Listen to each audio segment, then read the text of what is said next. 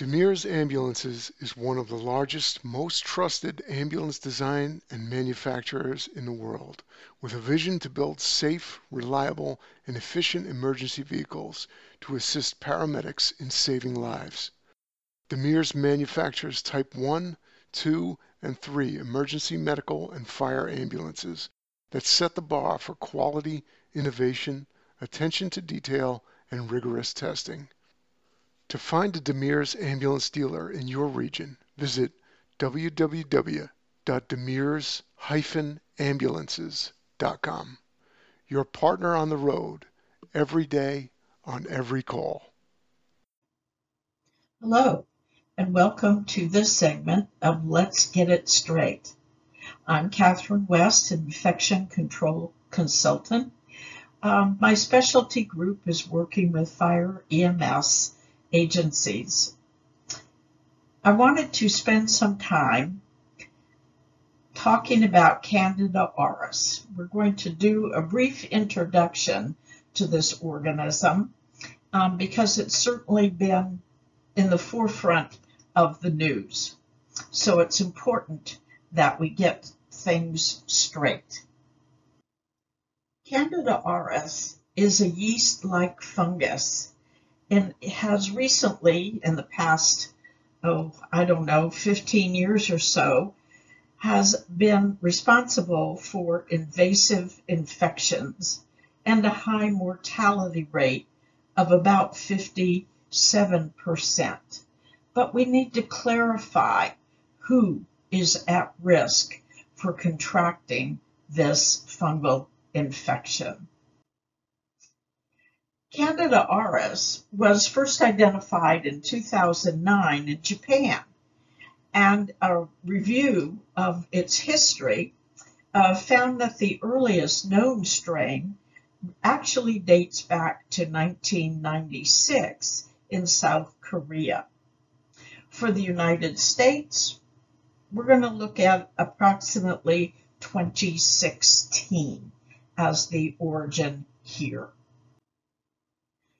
Looking at the history of this organism in the United States, uh, just to update some numbers, in August of 2021, uh, over 3,000 patients were identified as being colonized with Candida auris.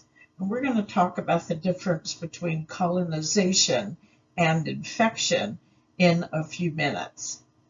This is now a notifiable disease meaning it must be reported to the public health department. More than one in three patients with invasive Candida auris infection do not survive this infection. The important date of 2021 is we saw a 95% increase in cases. For 2022, 2,377 cases were identified. When we look at cases in the United States, the highest case numbers are reported from five states, the first being California, followed by Florida, then Illinois, New York, and Texas. And now we are seeing cases rise also in Nevada. The rationale for this increase? As with many other things, the COVID-19 pandemic, where we saw uh, disruption in supply chains of having enough personal protective equipment. That concern focused on other organisms, and that drugs for treating COVID-19, such as steroids, weakened the immune system to fight fungal infections. So now to the term colonization. It refers to the fact that an organism is present in an individual and that it can cause infection, but it is not causing infection at this point in time. So colonization can be present, and in many diseases, we do not treat colonization.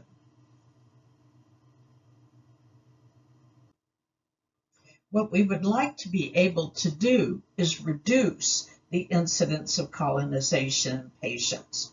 Currently, it's been determined that patients can remain colonized for longer than two years, but this is still under study. Currently, there's no specific intervention available to reduce or eliminate Candida auris colonization. The incubation period for Candida auris is a range of between 4 and 14 days following an exposure with an average of 7 days. Transmission is related to contact with contaminated surfaces or equipment. There is also person-to-person contact, and once again, the importance of travel history because of medical tourism. Individuals traveling to other countries to obtain their medical care at a lower cost. So who is at risk for contracting this infection? And this is really important to clarify. Persons who are in a healthcare setting who have had recent surgery, have a central line catheter in place, are diabetic, or have had broad spectrum antibiotic treatment and or an antifungal therapy. The type of infections that are related to Candida auris may be bloodstream infections, wound infections, and ear infections. Remember, auris, that term comes from ear. It has also been found in urine and respiratory specimens. How do we diagnose this? Generally by performing a blood culture or a culture of other body fluids. It requires special laboratory testing and is often misdiagnosed. This organism is resistant to all three major classes of antifungal medications. It can colonize patients, so we need to reinforce hand hygiene, and it requires special cleaning solution. Why is the special cleaning solution needed? And it's because this organism produces biofilms, surface adherents, and these biofilms resist antifungal treatment and love a hospital environment. And they are certainly found on implanted devices. It's important that we conduct proper hand hygiene. Alcohol-based hand wash solutions are only to be used if hands are not visibly soiled. If hands are visibly soiled, then we are to use soap and warm water for hand washing. And always remember that gloves are not a substitute for hand washing. So more on the cleaning issue we must use a chlorine-based cleaning solution and that's because of the protective biofilm that allows uh, Candida auris to live on surfaces for weeks, making them resistant to some of our typical cleaning processes. Cleaning is to focus on high contact items. What was used on the patient for their care such as blood pressure cups and reusable equipment, and all of the surfaces that the patient was in contact with. Our solutions are to be from the EPA P list. And there is a list here presented of some of the chlorine-based cleaning solutions. Now the last bullet, cleaning with UV lighting. Information on uh, the effectiveness of this cleaning uh, method is limited in the literature.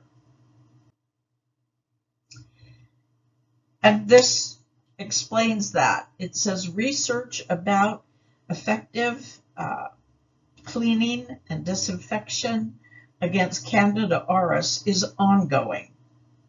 Data on no-touch devices such as UV uh, radiation, uh, vaporized hydrogen peroxide are limited and the parameters required for effective disinfection are not well understood.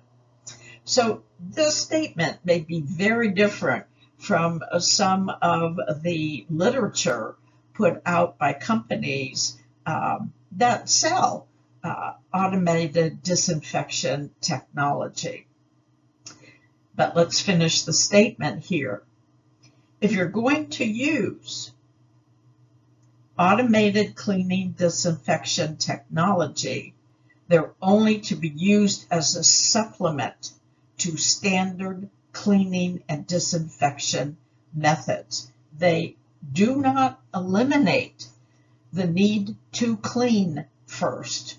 That never goes away just because of these new technologies. So more study is needed on Candida auris. Uh, currently, we know it is able to live on surfaces for more than two weeks if they are not properly cleaned. So what are our precautions for care providers? Contact precautions, as with all multi-drug resistant organisms. That consists of proper hand washing, the use of a gown, if you could certainly have your clothing in contact with this organism, such as with infected wounds, and stressing the cleaning and proper solution for cleaning uh, of patient care equipment. So a moment to talk about community paramedicine and MIH. And if patients with Candida auris are being uh, seen through community paramedicine or MIH, those patients should be scheduled as the last visit of the day and then good cleaning before the next day of use. So what about post-exposure situations? This is a big question that seems to be circulating right now. But this organism does not require any post-exposure follow-up treatment. As with all of the other multi-drug resistant organisms, because healthy people do not acquire Candida auris. So there's no treatment recommended if there is no evidence of infection. So let's talk now about the everyday world and a little bit of reality. You're called to transport a patient from a long-term care facility for hospital admission. You were not told by the long-term care facility that the patient uh, has Candida auris infection. And so your cleaning routine did not change. You did not know that you should be using to clean after that transport a chlorine-based cleaning solution. So you were not notified that the patient had Candida auris infection and the proper uh, cleaning solution was not used and a patient then contracts Candida auris after being transported in the vehicle that the Candida auris original patient had been transported in. This would now be considered a uh, healthcare associated infection for which the medical facility may not receive government reimbursement for the treatment of that infection. This is reality. Any infection that occurs in a patient that is diagnosed two days after admission that is unrelated to their admitting diagnosis, then the medical facility will not get government reimbursement from Medicare or Medicaid for treating that infection. So a patient subsequently transported in a vehicle where equipment was not properly cleaned and they also acquire Candida auris. What can be done to assist in this not occurring? And this has been a long-term problem for fire EMS groups to not get notified by, for example, long-term care facilities of the patient's uh, status and the organism that they may be harboring that requires a different cleaning agent. So I read an article uh, in Infection Control and Hospital Epidemiology just last year about intra-facility transfer communication. And this just might be the answer for both the facilities and transport teams to meet with these facilities and talk with them about the importance of knowing if a patient has a multi-drug resistant organism so that the proper uh, transmission-based precautions can be implemented. Contact precautions, in this case for Candida auris, and that proper cleaning solutions will be used to lessen the possibility of a patient also acquiring this organism because the proper cleaning solution was not used. Then, when you deliver the patient to the facility, you can notify that facility or the unit uh, that the patient will be placed on that they are either infected or colonized with Candida auris. And also state that that patient requires placement on contact precautions. Now, hospitals are adopting pay for performance uh, with the government. That this approach has a goal of increasing quality of care while decreasing costs because we really have a need to decrease the rate of healthcare associated infections. So what measures can we put into place to ensure that proper infection control will be practiced? Number one, we need to educate staff about the multi-drug resistant organisms and transmission-based precautions. With Candida auris, we're talking about contact precautions. And if you have established an intra-facility communication system, you need to make sure that the members of your department of, are made aware of how that process is to be handled. Number two, compliance monitoring. As you know, that is an OSHA requirement to ensure that members of uh, the department are following the proper guidances that are there for not only their protection, but protection of the patients as well. We want to flag the patient run sheet that they are alerted, the staff is alerted of the need for use of contact precautions. Most importantly, we need to stress that this is not the show, The Last of Us. Having Candida auris be uh, publicized uh, is important that we know what's going on. But to publicize it in a way that is not very informative as to who's at risk for acquiring it, for example, is not helpful. And at the same time, to have this show uh, coming to an end also was not helpful with regard to timing. So this is not the last of us. We're going to be learning more and more about this organism as time goes on. It is not new. It did not show just show up. It has been here since at least 2016 and hospitals have been aware of it.